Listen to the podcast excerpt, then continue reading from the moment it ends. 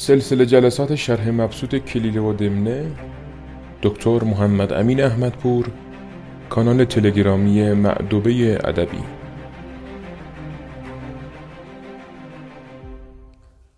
نام خدا با سلام خدمت دوستان و همراهان گرامی در ادامه خواندن متن کلیله و دمنه در تیر ماه سال 1401 شمسی رسیدیم به باب بوف و زاق و جایی که یکی از وزرای زاغان به عنوان نیروی به اصطلاح نفوذی و قول امروزی ها وارد دم و دستگاه جغدان شده بود و جغدان بر سر اینکه با او چه باید بکنند اختلاف نظر داشتند و هر کس حکایتی می‌گفت تا شاه رو مایل به اجرای نظر خودش بکنه. در صفحه 214 هستیم. ملک وزیر سوم را پرسید که رای تو چه بیند. گفت آن اولاتر که او را باقی گذاشته آید و به جای او انعام فرموده.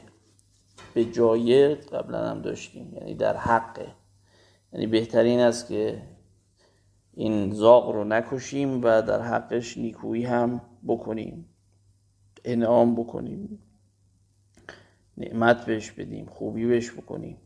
که او را در خدمت که او در خدمت ملک ملک ابواب مناسحت و اخلاص به جای آورد. میگه نیکویی کردن سبب میشه که او در خدمت شاه آنچه شایسته خدمتکاری است از اخلاص و نصیحتگری و اینها به جا بیاورد.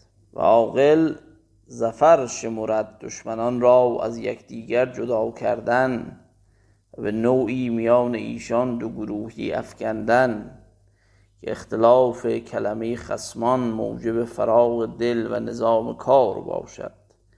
چنان که در خلاف دزد و دیو پارسا مرد را بود.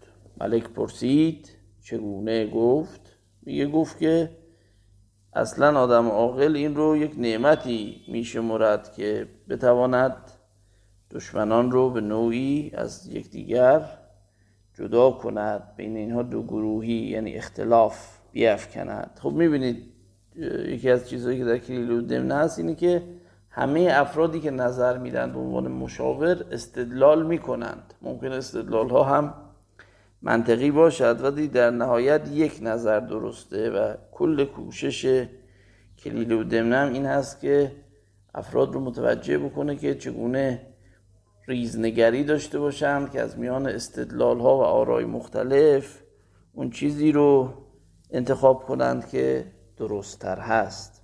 حالا داستانی میگه میگه اختلاف کلمه خسمان اختلاف کلمه و در واقع دو دسته شدن دشمنان موجب فراغ دل است آسایش به بار میاره چونان که در اختلافی که دزد و دیو پیدا کردند پارسا مرد یعنی اون مرد پارسا آسوده شد.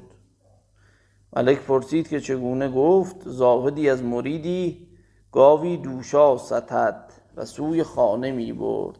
خب میگه زاهدی از یک مریدی مریدی بهش هدیه داد یه گاو. بهش هدیه داد. از این مریدا تا باشه از این مریدا که گاو هدیه بدن به آدم. خب دوشا صفت فاعلی دیگه. می‌دونید که صفت فاعلی ساختای مختلفی در زبان فارسی داره. یکی از معروفترینش که قدما در دستور زبان بهش می‌گفتن صفت مشبهه. یا صفت مشبهه به قول بعضیا این ساخت بود. یعنی ما بیاییم و بر سر فعل مثلا بن مزاری که شده فعل امر.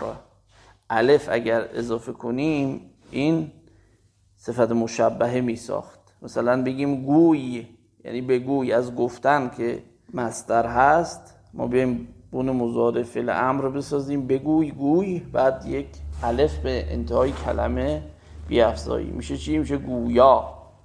آه. گویا صفت مشبه است صفت مشبه است.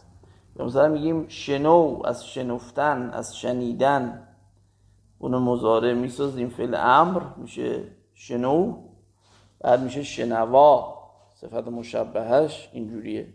بینا پویا این بهش میگن صفت مشبهه که دلالت بر تداوم دارد. ثبوت داره دیگه. توی عربی هم همینه. حالا اینجا هم دوشا به همین معنیه. یعنی گاوی که شیرش همیشگی باشد. گاو ماده ای که شیر بده. دوش به اضافه الف شده. حالا ساختای دیگری هم صفت فعالی داره دیگه. مثلا ممکنه الف و نون بگیره. مثلا خندان گریان. ممکنه مثلا انده بگیره به انتهایش. مثلا گوینده. و چیزای از این قبیل. بر شکل. اینجا در این معناست. توی متن عربی هم معنای دوشا مشخصه. در معنای گاو شیرده آمده. جز بدید من متن عربی رو باز کنم. بله. قال الوزير زعموا أن ناسكا أصاب من رجل بقرة حلوبا ببینید حلوب یعنی همین فعول به معنی دارنده حلیب. یعنی شیرده. توی متن عربی هم این معنا آمده. خب میگه یه زاهدی مریدی بهش چی داد؟ یه گاو شیرده داد. آره خیلی مهم بود قدیم. اولا دلیلش این بود که در ایران یا در مناطقی مثل خاورمیانه کلا. جز معدود مناطقی مثلا تو خود ایران فقط قسمت شمالی کشور. امکان نگهداری دامهای به سنگین رو داره مثل گاو. اینجا نیازمند مرتع زیادی هستن دیگه. سیرمونی که نداره جانور. بنابراین بیشتر گاوهای ایرانی ها در اون مناطق بود. یا در خاورمیانه بیشتر میل به دامهای سبک مثل بز. در درجه اول و بعد گوسفند. بز به این دلیل که تاباوریش خیلی زیاده می‌تونه از جای مختلف بالا بره همه چیز رو بخوره چیزایی که محدود به زمین هم نیست ممکنه از درختان هم حتی بالا بره درختچه ها رو بخوره. اما این تاباوری خیلی زیادی داشت. بعد اگه مقداری وضعیت بارندگی بهتر بود گوسفند و گاو اصولا در مناطق خاورمیانه به ندرت می‌شد پرورش داده بشه چون هم آب زیادی می‌خواد این حیوان به اون جسته که داره. هم مرتع زیادی می‌خواد که اونم توی مناطق محدودی به دست میاد. اگه دقت کرده باشید حتی گاوای ایرانی خیلی جسته بزرگی هم ندارن. مثلا شما یه گاوی مثل هولشتاین رو دیده باشید دو سه برابر یک گاو عادی ما بهش میگیم مثلا گاو کردی جسته داره. این به این معنیه که خب حتی اون گاوای کشورم در این مناطق خودشون رو وفق دادن یعنی خیلی جسته جسته بزرگی نیست. حالا بر شکل اگر کسی گاوی داشت این یه سرمایه بزرگی محسوب می‌شد. مثل مال مال فراوان بود. و خیلی خیلی اهمیت داشت کسی گاو داشته باشه. ممکن بود سرمایه کلی زندگی او باشه این گاو. توی ادبیات هم خیلی انعکاس پیدا کرده دیگه. یعنی ارزش گاو به عنوان یک حیوان حتی توی اسطورهای ایرانی از اون زمانی که مثلا تو متون ایران باستان هست که اولین مخلوق که یومرس با او خلق می شود یا همرده اوست که اهریمن او رو می‌کشه این یه گاوه. و توی اوستا هم انعکاس پیدا کرده. بر شکل. توی ادبیات هم عرض کردم که از اون داستان معروف حدیقه رو به یاد بیاورید که در مورد مرگ و خیلی هم اهمیت داره. یه یادم بیاد داشت زالی به روستای تکاو محستی نام دختری و سگاو نو عروسی چو سرو تر بالان گشت روزی ز چشم بد نالان این داستان قشنگ است. یه حکایات خلاصه زیاد. حالا این اون یه بار تنزی داشت. یاد من افتاد که حالا بعد اسرائیل حالا دختر مریض میشه. بعد گاوه سرش می‌کنه تو دیگه پیرزن. بعد پیرزن خیال می‌کنه که اسرائیل قصد جان او رو کرده. که مقل موت من نه محصتیم من یکی پیرزال مهنتیم تا بدانی. که وقت پیچا پیچ هیچ کس مر تو را نباشد. هیچ. در هر حال گاو خیلی اهمیت داشت. حالا البته این فقط مخصوص ایرانیان نیست دیگه. حالا منبع داستان کلیلو دمنه در هندوستان هست.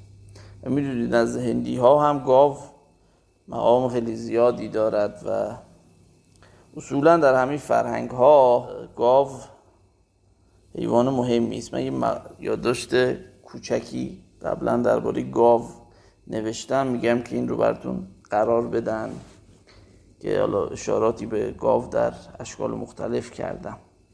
به هر روی. میگه زاودی از مریدی گاوی دوشا ستد و سوی خانه می برد. دزدیان بدید. در عقب او نشست تا گاو ببرد. یه دزده زاهد رو دید که خلاصه گاو به دست آورده خواست که ببره گاوش. دیوی در صورت آدمی با او همراه شد. یک دیوی هم همراه او شد. حالا اینجا توی متن عربی این رو شیطان ترجمه کرده. اما دیو توی فرهنگ ایرانی توی اوهام و خرافاتی که قدیم بوده موجودی است که انسان رو بکشه معمولا. حالا به معنی جن شریر در فرهنگ عربی یا موجودی که انسان رو بکشد. معادلی است برای جنی که مزر باشد. ظاهرا واژه آشوری است به معنی درخشش. حالا ریشه این واژه که مثلا دعوه معنی خدا و اینها و دیوها که قبلا مرحوم موین هم در اون رساله خودشون مزدیسنا اشاره کردن به این مطلب. دیوی در صورت آدمی با او همراه شد. دوست از او پرسید که تو کیستی؟ گفت دیو گفت دیو بر اثر این زاهد می‌روم تا فرصتی یابم و او را بکشم. میگه گفت تو کی هستی؟ گفت ما دیوی می‌خوایم اینو بکشیم. گفت که تو هم حال خود بازگوی. گفت من مرد ایار پیشم. ایار؟ به معنی دزده. منتها با بار معنایی مثبتی خیلی وقتا توی ادبیات به کار رفته. اصل لغت از عربی به معنی آدم چابک تروفرز به این معنی آدم شاطر آمده. ولی خب ایاری چیزی بوده شبیه تراری منتها با بار معنایی مثبت. مثل اون داستانای رابین هود. به اغنیا بدی از اغنیا بدوزدی و به فقرا بدی و یه اخلاقی هم داشتن دیگه اخلاق لسوس که مثلا این دزدا خلاصه چیکار می‌کردن؟ یه دزد خیلی معروفی از ادهم ابن اسقله که این میگن وقتی میمرد نصیحت کرده بود به دزدا که از فقرا ندزدید. یا اگه می‌دید دزدی جایی قسمتی از مال رو برای صاحبخانه باقی بگذارید. حالا دزد با انصافی بوده و شکل این در تاریخ اسمش مانده. حالا دیگه در داستانهای ایاران و اینکه مثلا چه کارها که نمی کنند حکایات خیلی خیلی زیادی نقل شده که دیگه من نمی‌خوام خیلی حاشیه برم و در مورد این قصص مثل مثلا سمک ایار و اینا توضیح بدم. به شکل ایاران دزدانی بودند که معمولا به صفت جوانمردی منتصب بودند و حتی حکومت رو به دست گرفتند. یکی از این معروفترین هاشون اون ایار سیستانی یعقوب لیس بود که مردی ایار بود و داستانش هم معروف دیگه. بر سر یک دزدی در واقع حتی به قدرت رسید. حالا محل بحث اینجا نیست. برشه. گفت من مردی ایار پیشم میاندیشم که گاو زاهد بدزدم. گفت می‌خوام که گاو زاهد رو بدزدم. حالا من یاد اون ذهن ما کمی زیاد سیالیت دارد. یاد اون سریال بسیار زیبای هشت بهشت افتادم. خدا رحمت کنه مرحوم خاجوی ساخته بود. و خیلی زیبا بود. بعضی از اصطلاحات ایاری رو اونجا می‌تونید یاد بگیرید. مثل نیچه ایاری یا روش هایی که ایاران داشتند توی اون سریال قدیمی خیلی آشکار است که چه وسایلی رو استفاده می‌کردن و محتویاتش چی بود.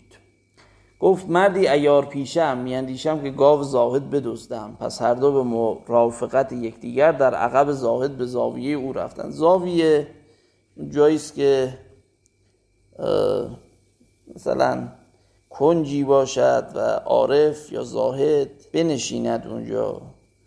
خیلی میگن دیگه دنبال مثلا خانه نباید باشه عارف. مثلا می‌رسن گوشه دیواری رو می‌گرفتند.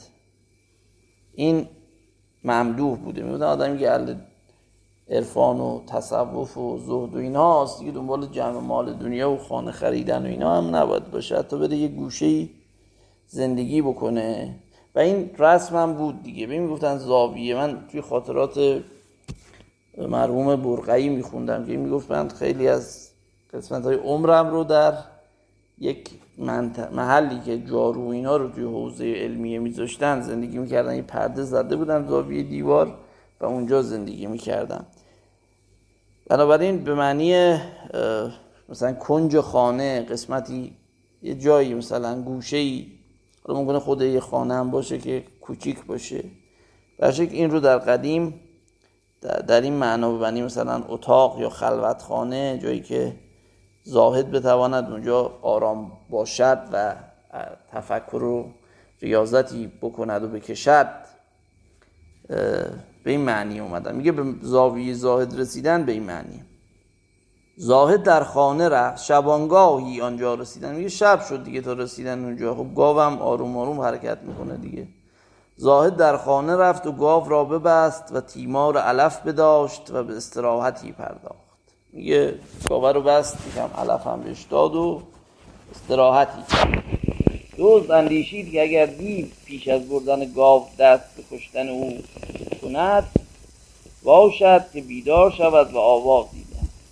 یه دیوه.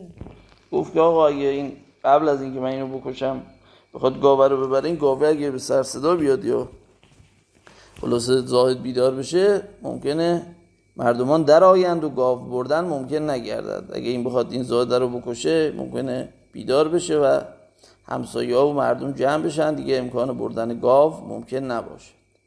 و دیو گفت اگر دوست گاو بیرون برد و درها باز شود زاهد از خواب در آید کشتن صورت نبندد. میگه دیوم از اون طرف با خودش فکر کرد که اگر این بخواد گاوه رو ببره درها ممکنه باز بشه. این صدای حالا درهای قدیم هم چه صدای عجیب غریبی می‌دادن. این زاهد بیدار بشه و کشتنش امکان پذیر نباشد. دوز را گفت مهلتی ده تا من نخست مرد را بکشم. وانگاه تو گاو ببر. میگه این گفت که اول بذار ما اینو بکشیم بعد تو گاو ببر. دوز جواب داد توقف از جهت تو اولاتر تا من گاو بیرون برم پس او را هلاک کنی. میگه تو اتفاقا باید تو دست نگه داری منتظر باشی که من تو گاوه رو ببرم بعد بکشیش. این خلاف میان ایشان قائم گشت و به مجادله کشید و دوز زاهد را آواز داد که اینجا دیوی است و تو را بخواهد کشت و دیو هم بان کرد که دوز گاو می ببرد. زاهد بیدار شد و مردمان در آمدند و ایشان هر دو بگریختند و نفس و مال زاهد به سبب خلاف دشمنان مسلم ماند.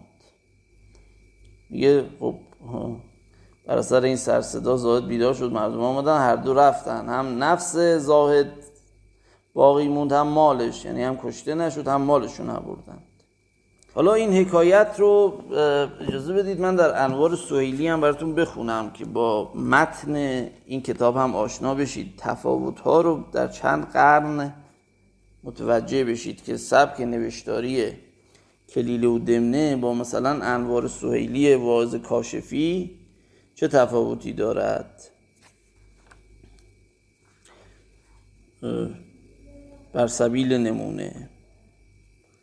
گفت آوردند که زاهدی پاکتینت و متوره و پاکیز سیرت در بعضی نواحی از بغداد صومعی ساخته بود و اوقات صبح و شام به عبادت ملک جل ذکره میگذرانید.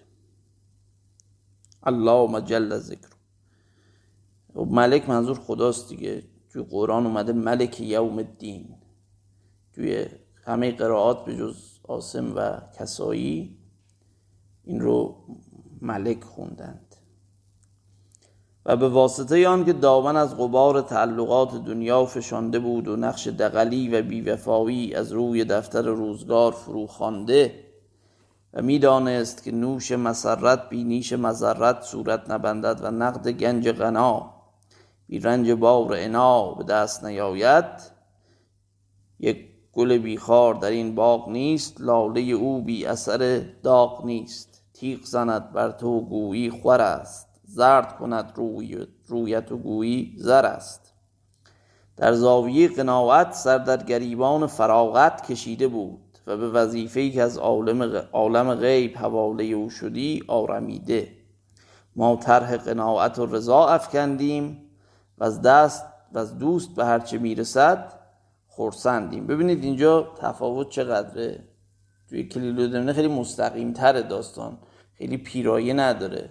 توی سبکی که واز کاشفی چند قرن بعد نوشته شعر و استعاره خیلی بیشتر اومده. القصه ای از مریدان صادق بر فقر و فاقه زاهد مطلع شد. هواشیش هم بیشتره یعنی تمهید قصه بیشتره. و جهت مدد معاش گاومیشی تازه و فربه که دهان آرزو به شیر لذیذ لذیذش چرب و شیرین شدی بر سبیل نظر به صومعه شیخ آورد. دزدی آن حال را مشاهده کرد. قوت تامعش در کار آمده روی به صومعه زاهد نهاد. دیوی نیز در صورت آدمیان با وی همراه شد. دزد پرسید که تو کیستی و کجا می روی جواب داد که من دیویم بدین شکل متشکل گشته و بدین نقش در آمده به صومعه زاهد می روم که اکثر مردم این ولایت به برکت تلقین او طریق توبه و انابت پیش گرفتند و بازار وسوسه ما کاسد شده است.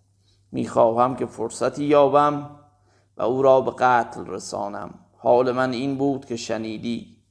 اکنون بازگوی که تو کیستی و حال تو چیست. دوز گفت من مردی ایار پیشم و شب و روز در آن اندیشه در اندیشه آن که مال کسی ببرم و داغ آزاری بر دل وی هم یعنی یه جوری سایکوپات بوده دزده. آنتی سوشل بوده. حالا می‌روم که زاهد گاوی فربه دارد آن را دزدیده در وجه معاش خود صرف نمایم. دیو گفت ای جان جهان تو جان مایی. الحمدلله که سررشته جنسیت میان ما محکم است. و رابطه اتحاد همین بس که مقصود هر دو قصد اوست. پس روی به راه آوردند و شبانگاه به صومعه زاهد رسیدند. زاهد از وظایف عبادات عبادت پرداخته بود و همچنان بر روی سجاده نشسته در خواب رفته. دوز در اندیشه افتاد که اگر دیو قصد و کشتن او کند یمکن که بیدار شده و فریاد برکشد. مردم دیگر که همسایه ویند متنبه شوند و بر آن تقدیر برد و بر آن تقدیر بردن گاو متعذر باشد. دیو نیز در فکر افتاده بود که اگر دزد گاو از خانه بیرون کند هر آینه در باید گشود و امکان دارد که دزد و آواز در از خواب به در آید و کشتن او در توقف افتد. پس دوز را گفت تو توقف کن که زاهد را بکشم آنگاه تو گاو را ببر. دوز گفت تو توقف کن تا من گاو را ببرم آنگاه تو وی را بکش. این خلاف در میان ایشان قایم گشت و آخر مقال و آخر مقال هر دو به جدال کشید. دوز از روی استراب زاهد را باز داد که اینجا دیوی می‌خواهد که تو را بکشد.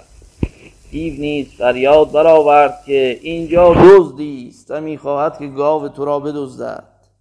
زاهد از اربده ایشان بیدار شد و خروش در گرفت همسایگان در آمدند و ایشان هر دو بگریختند.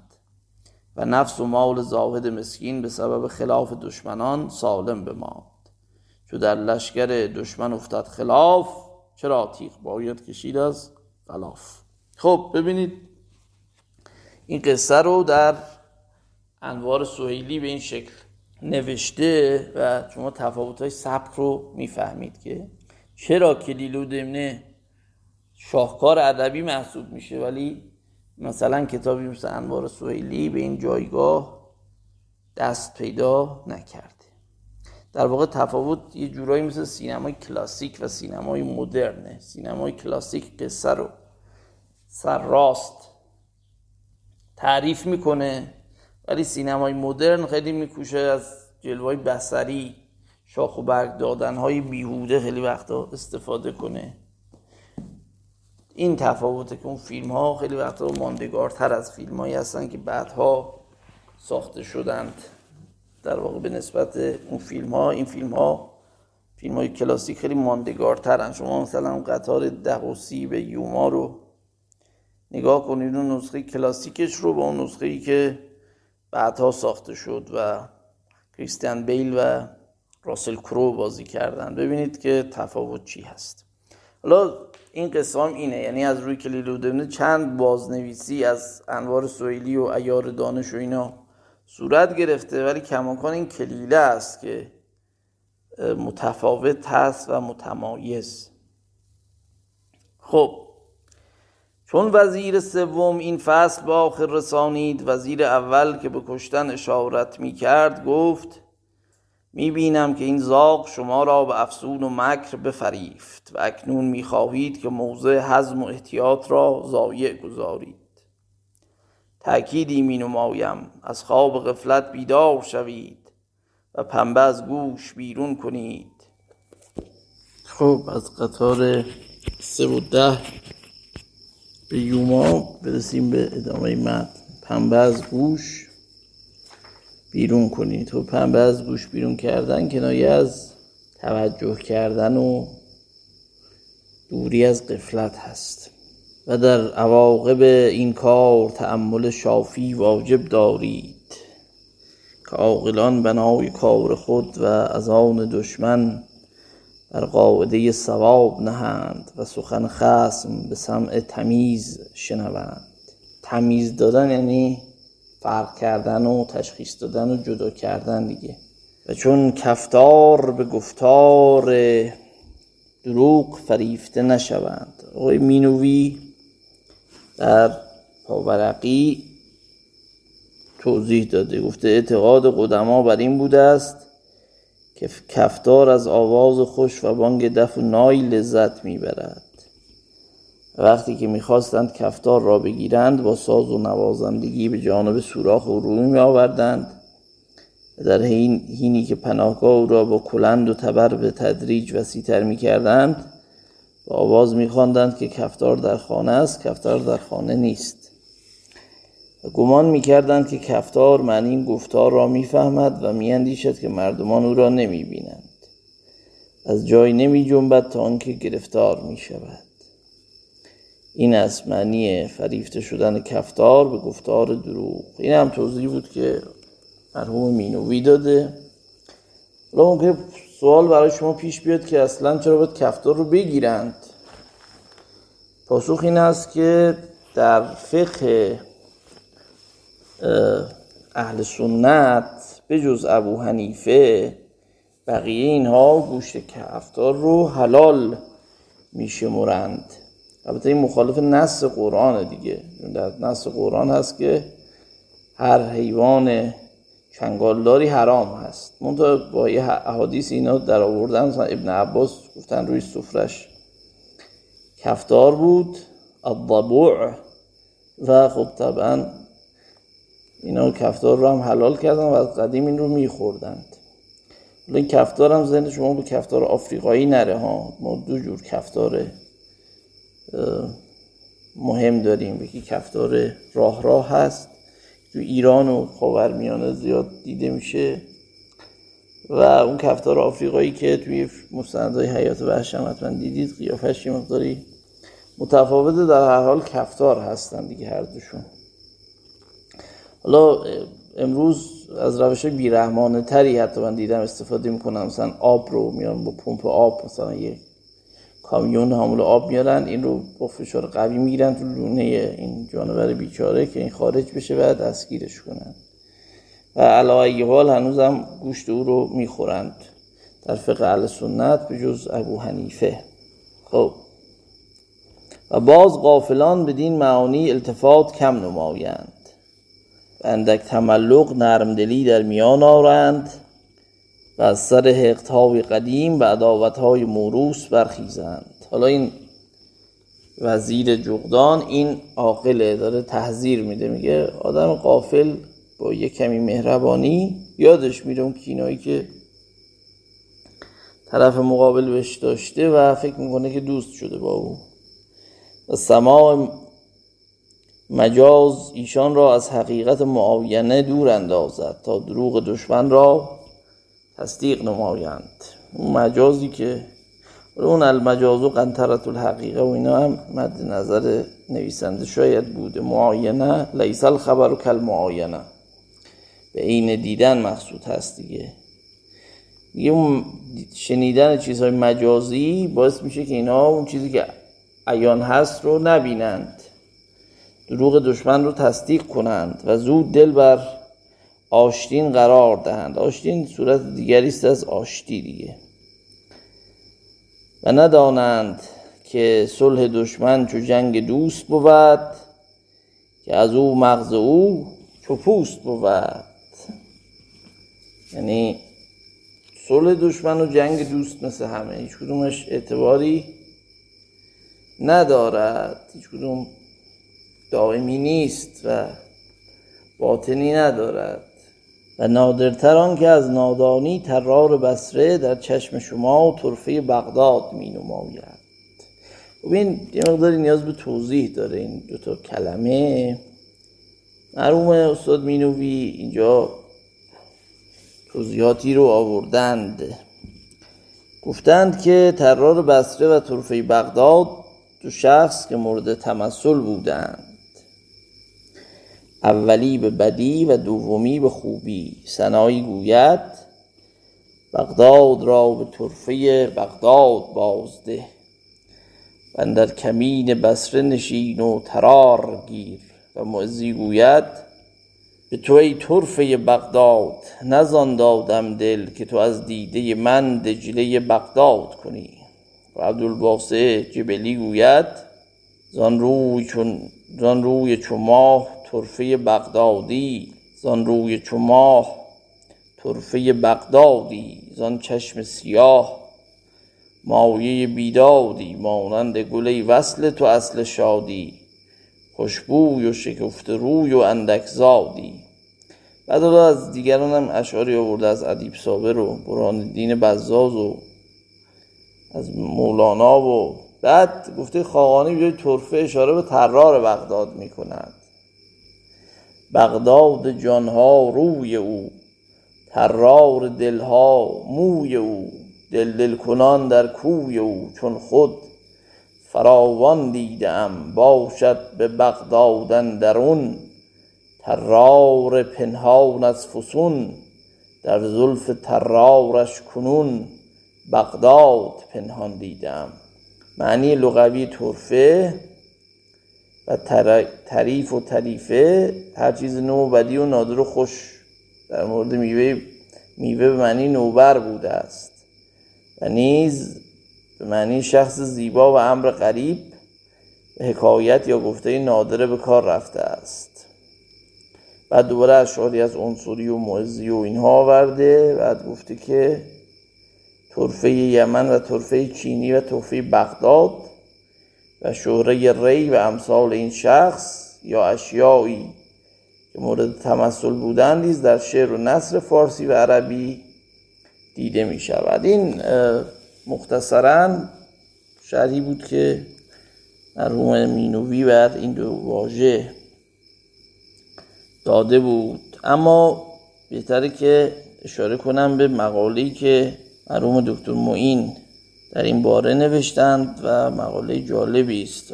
قسمت های از این مقاله رو هم اگر بیابیم برای شما خواهم خواند. خب مقاله رو در نشریه وحید چاپ کرده. مرحوم معین به نظر مرحوم ده خدا اول اشاره کرده که گفته که مثلا از نظر ایشون یه زیبارویی بوده این طرفه بغداد. البته گفته که اصلا در تلفظ واژه هم یقینی وجود نداره که این رو باید ترفه خوند یا طرفه خوند. به شکل از زمانهای قدیم تا کنون به شکل مکرر اسم این دو یعنی طرفه بغداد و ترار بصره در اشعار شعرا آمده است و این قابل چشم پوشی نیست. اما مرحوم عباس اقبال هم البته توضیحاتی رو داده. و ایشون اصلا معتقد بوده که اینها اسم اشخاص نیست. یعنی از راه توسط و تشبیه هر چیز بدی رو چنین نامیدند. بعدم بر شکل گفتند که در مفهوم عام اون مجموع اشیا و اجناسی است که یه ظرافتی در ساخت اونها به کار رفته باشه. مثل مثلا ظرف چینی یا ظرف چوبی. چیزای از این قبیل. حالا عجیبتر از این اینه که اصلا ایشون معتقد بودن تو این عبارت کلیله و دمنه هم این ترار بسره نیست. تراز بسره است. تراز یعنی پارچه. و البته خب مرحوم معین به درستی گفتن که این با اون شعر سنایی جور در نمیاد از نظر حرف روی و در قافیه. و می‌دونیم که توی اون شعر سنایی هست ای دل به کوی فقر. زمانی قرار گیر بیکار چند باشی دنبال کار گیر. گر همچو روح راه نیابی بر آسمان اصحاب کهوار برو کنج غار گیر.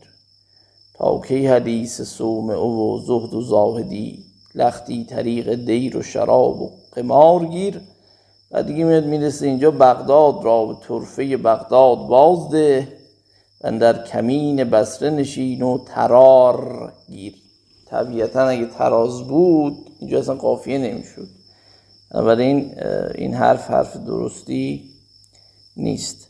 در هر حال طرفه رو از یک سو به معنی آدم شعبد باز ال به اصطلاح بلعجب اینها دانستند و این معنیه که شاید در اصل, اصل قصه یعنی در اصل اون حکایات اسم اشخاصی بوده و بعد شعرا این رو در معانی دیگری یعنی هر چیز بدی و نو هم به کار بردند حالا بنده نظر هم دارم که این رو بعدا عرض خواهم کرد. در هر حال اینجا منظور کلیده و دمنه منظور نصرالله منشی این هست که این دوتا با هم برابر نیستن. ترار بسره اون تردستیش شده طرفه بغداد. یعنی معنای منفی هم داشته. در متن از متن این برمیاد. و بعد می‌دونیم که بغداد هم خب قدیم بر شکل شهر عجائب بوده و در داستان های مثلا هزار یک شب هم توی ورژن عربیش توی بغداد میگذره دیگه. تو شعر مولانا هم اومده دیگه شعر معروف. مثلا وقتی می‌خواد چیزای جالب و غریب رو توصیف بکنه میگه گاو در بغداد آویت ناگهان بگذرد از این کران تا آن کران. از همه عیش و خوشی ها و مزه او نبیند جز که قشر خربوزه. میگه همه چیزای عجیب غریب و زیبایی که توی بغداد هست. پوست خربوزه رو انتخاب می‌کنه. مقصود این است که بغداد شهر عجائب بوده چیزهای جالب توجه و قابل ذکر زیادی در این شهر بوده و یک جورایی مثلا متروپولیتن بوده برای قدما. موضوع سالا در امپراتوری عربی اسلامی به جای خود در حتی جهان هم وسعتی داشته به شکل شهر خیال انگیز بوده بغداد حالا اینجا دوباره قصه ای رو نقل می کند و راست بدان درودگر میمانی که به گفت زن نابکار فریفته گشت. درودگر یعنی نجار. این رو توی اوایل کلیل و دمنه هم داشتیم. ما بوزن درودگری نمی‌تواند بکند. درودن یعنی قطع کردن دیگه از این معناست نجاری. ملک پرسید چگونه؟ گفت میگه گفت که اگه این کارو بکنیم فریب خوردن شما شبیه فریب خوردن اون نجار و اون درودگری است که در سرندیب به گفتار زن نابکارش فریفته شد. اینجا نابکار به معنی خیانتکار زناکار کسی که به شویش خیانت کند فاسق باشد به کار برده شده در متن. یکی چند ختم از این قصه بخونیم بقیهش بماند برای نوبتی دیگر. بله میگه که به شهر سرندیب درودگری زنی داشت به وعده روبه بازی. به اشوه شیر شکاری خب این سرندیب اولا معروف این هم باز توی ادبیات فارسی در هند. معروفه که میگن آدم در قرآن یعنی حضرت آدم آدم ابوالبشر وقتی که از بهش رانده شد توی این جزیره افتاد زمین. حالا فهم قدما این بود دیگه از آسمون مثلا تلپی میاد پایین. بعد میفته توی یه جزیره ای مثلا اسم سرندیب اونجا گریه می‌کنه مثلا میگن هوا رفت مثلا مکه افتاد پایین. به این دلیل این رو گفتن تو شعر قدیمی هم اومده خاقانی گفته من همی در هند معنی راست همچون آدمم. این خران در چین صورت کوش چون مردم گیا. منظور اشاره به هند همین سرندیب دیگه که توی داستان ها گفتن مثلا آدم اینجا اومده پایین. حالا بعضی از سرندیب رو معادل همین مثلا سریلانکای فعلی هم گذاشتن دیگه حالا. روبه باز یعنی کسی که بتواند روبا رو هم بازی بده. خب روبا نماد مکره دیگه در میان جانوران. شیر شکار بودن هم که کار بسیار صعبی است. کسی بتواند شیر رو به خصوص قدیم که سلاح گرمم نبود این کشتن شیرها کار سخت و صعبی بود. در بیحقی مثلا در از شیر کشتن مسعود غزنوی سخن گفته. همین امروز هم توی بعضی قبایل آفریقایی افراد برای اینکه بالغ بشن مثلا بود از جلوی شیر شکارش رو بگیرن. برای شکل این با شیر دست و پنجه نرم کردن نماد شجاعت بود و داستان بهرام گور رو هم یاد بیاورید. روی چون تهمت اسلام در دل کافران و زلفی چون خیال شک در زمیر مؤمن. میگه روی او مثل تهمت اسلام در دل کافر بود. تهمت اسلام در دل کافر چطوری سفید در سیاهه. صورت سفید کنار موهای سیاه. زلفی چون خیال شک در زمیر مؤمن. مؤمن همه جاش سفیده بعد شک سیاهه. اون تلاقی موهای سیاه و چهره و پوست سفید رو اینجوری تشبیه کرده دیگه. و اصطاغ تجول على خدود كما جاد الشقيق ضحا سماء كأن بها أقارب راقصات من الورد الجنی لها وطاء استاد مینوی معنی کردند.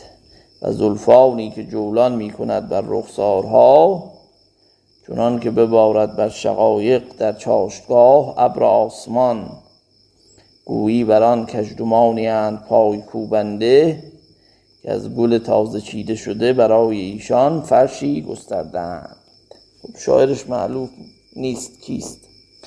استاق به معنی مویی است که پیچ و تابی داشته باشد دیگه. صدقه مثلا فاصله چشم و گوش رو میگن اگه مو اینجا بیزان بشه بهش میگن صدق. یا مثلا تقریبا شقیقه رو نوعی باید گفت. حالا موهایی که اونجا باشم به این معنی. زیبا بوده برای قدما توی زیبایی شناسیشون مویی که مثلا یه پیچ و تابی می‌خورد تو این موزه بهش می‌گفتن صدق یک شعری هم داره جناب حافظ. سبت سلما به صدغیها فعادی و روحی کل یوم لی ینادی. نگارا بر من بیدل ببخشا و واصلنی على رقم الاعادی. شعر معروف حافظه یعنی سلما اون زلف خودش و اون زلف روی شقیقش قلب ما را چیکار کرد؟ زد. اسیر کرد ما رو. با موهایش با اون زلفش ما رو اسیر کرد. خب اینجا مو رو در روی خد روی صورت میاد تشبیه کرده به بارانی که روی شقایق اول. بعد در مرحله دوم استعاره آورده کنه با عقارب راقصاتن حالا اگر اون اصداق نبود دیگه اینجا کاملا استعاره آشکار شده بود چون یه بار زلف رو گفته. حالا این تشبیه کردن زلف اقرب در ادبیات فارسی هم سابقه داره دیگه. و نفشه بر لب جوی است چون جراره دلبر. حالا مقصود از استعاره خب این رو می‌دانید دیگه. اگر مثلا مشبه به ذکر بشود حالا توی استعاره از مستعار الله و مستعار من. اسمی برند میشه استعاره مصرحه. اگر برعکسش باشه میشه استعاره مکنیه یا قسمتیش باشه میشه استعاره تخیلیه از مشبه به مثلا حالا بعد یک چیزی توی علم معانی که میگن یک دلالتی باید باشد قرینه باید باشد که ذهن رو منصرف بکند مثلا اگر زل اغربی که برقصد خب معلوم اغرب نمیرقصه دیگه.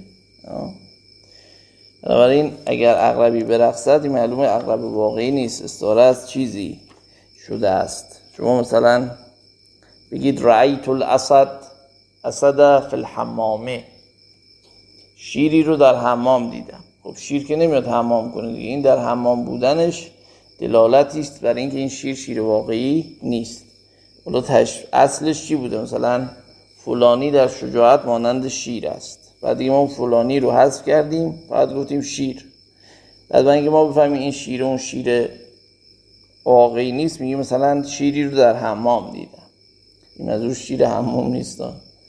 یا مثلا شیری رو در خیابان دیدم. این استعاره مصرح هست آشکار دیگه چیزه در واقع پنهانی ندارد. حالا دیگه انواع و اینهاش رو جای گفتنش نیست. حالا اگر روزی بنده لازم شد از علم بیان هم توضیحاتی رو عرض خواهم کرد. فعلا در همین حد اکتفا به متن کفایت می‌کنه در حدی که تشخیصی وجود داشته باشه برای انواع تشبیه و انواع استعاره. حالا دیگه اینکه تشبیه چیست انواعش چیست یا استعاره مثلا. انواعش چیه در کتب معانی و بیان؟ حالا البته این دو اینا جزء علوم بیان دیگه. در ایماش ها بررسی میشه در زیر شاخه علم بیان. خودتون می‌تونید به این کتاب ها مراجعه کنید. حالا اول البته خب چون اینها از ادب عرب وارد ادبیات فارسی شده بنده با کتاب از قدیم بوده از خطیب قزوینی و اینها. ولی خب شاید امروز مثلا اون کتاب المفصل فی علوم البلاغه از دکتر ایسا علی آکوب بهترین کتاب باشه. در این زمینه ایشون استاد دانشگاه حلب هستند و در این کتاب حول هر سه محور معانی بیان و بدیع علوم سگانه ادبی از نظر زیبایی شناختی محسوب میشن. بحث رو کردند. این برای اونایی که می‌خوان از دریچه عربی وارد بشن که لازم هم هست و توی فارسی هم کتاب زیاد داریم. شاید من اون کتاب هنجار گفتار مرحوم نصرالله تقوی رو بیشتر بپسندم که به اسلوب قدما نوشته شد. حالا کتاب دانشگاهی آسانتر هم می‌تونید بخونید. حالا توی بعضیش ما البته من بحث دارم و خیلی از حرفا رو درست نمی‌دونم در جای خودش. ولی به شکل این کتاب ها کتاب های خوبی است و لازم هست که دائم انسان با به خصوص علم معانی که علم تحلیلی هم هست دست و پنجه نرم کند و از این علم دور نباشه دوری نکنه. اشعار رو که اگر می‌خونید شما به این مسائل هم توجهی داشته باشید. خب تو همینجا کفایت می‌کند. انشاءالله اگر عمری بود ادامه این داستان رو که ببینیم.